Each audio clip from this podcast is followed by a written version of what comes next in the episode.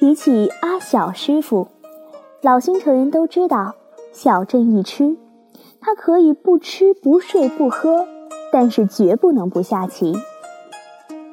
阿小其实不小了，七十多岁的脸像个核桃一般，深深浅浅的褶皱里刻着沧桑，犹如他身后的老房子，风雨中挺立了两三百年的北栅涂家老宅。很少有人知道阿小姓涂。更少有人知道这涂家背后与乍浦声名显赫的涂氏之间的渊源。乍浦长山的地方有个小地名叫涂家坟，已有五百年的历史，是明代尚书涂勋即康喜公之墓。阿小清楚地记得，他们小时候，也就是。解放前，家里的长辈每年清明节都要去乍浦九龙山上祖坟，摇一条小木船，带上香烛、纸钱、酒菜等祭祀用品。在清晨，河面上的雾气还没有散开，竹蒿一点，小船在摇橹声中渐行渐远。就如当年他们的祖先季圣公从乍浦来到新城镇时，也是在橹声中咕吱咕吱，也是在一个雾气飘渺的早晨，停靠在了新城堂上。那时水面和平，小镇安宁。北栅头绿树掩映，红花似锦，几只水鸟被惊起，翩跹飞舞。应该像钮云奎《新溪棹歌》描述的那般：一湾流水小桥西，燕翼楼前乱鸟啼。复复天香云外落，月灵花影草堂低。涂家第七代子孙季圣公坐在船头，掬一把清亮的河水润了润脸。船渐行渐远，他忍不住回眸，而这一回眸，决定了他的人生轨迹。从此，他决定在这里安顿下来。那是明末年间，战乱让康喜公的这位后裔选择了这个富哲安静的江南水乡。走进涂家老宅，自然已是不复当初的模样，只能在残留的痕迹里辨认、想象。二进是大厅，即太和堂。现在被隔成了六间住房，看不到当年恢宏的气势。但是细细端详露在外面的七根悬梁端，我们由此可窥一斑。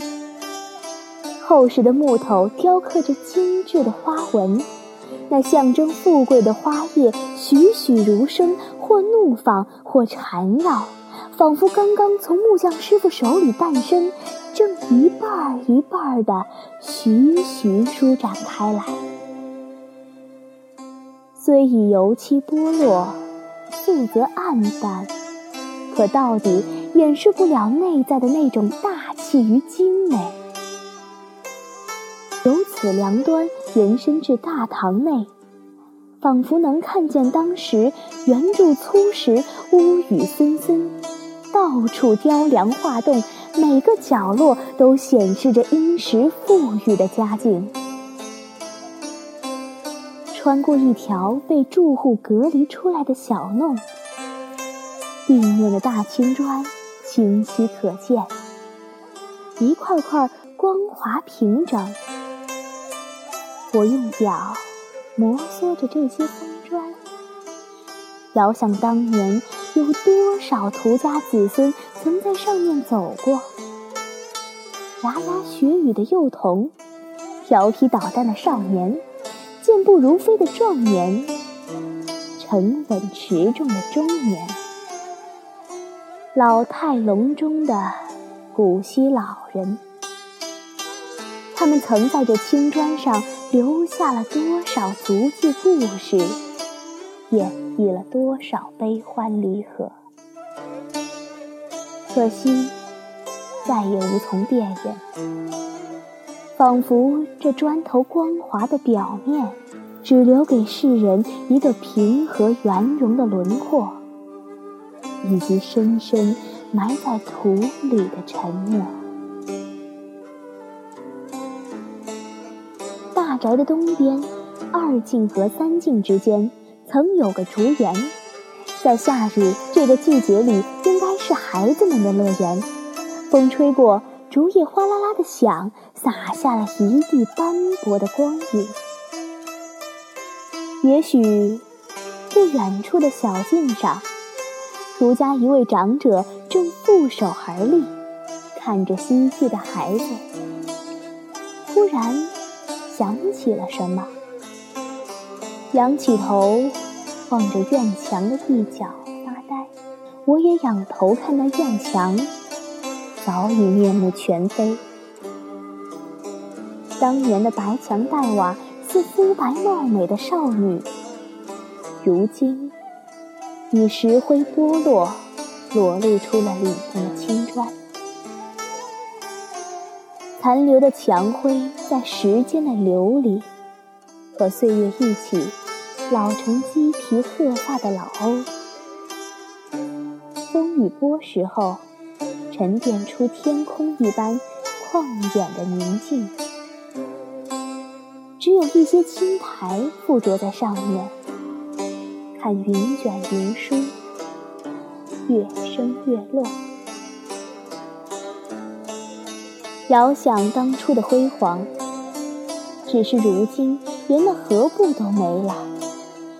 只遗留下一块长长的河布石，在河边的泥里露出小半截身子，无言地凝望着新城堂。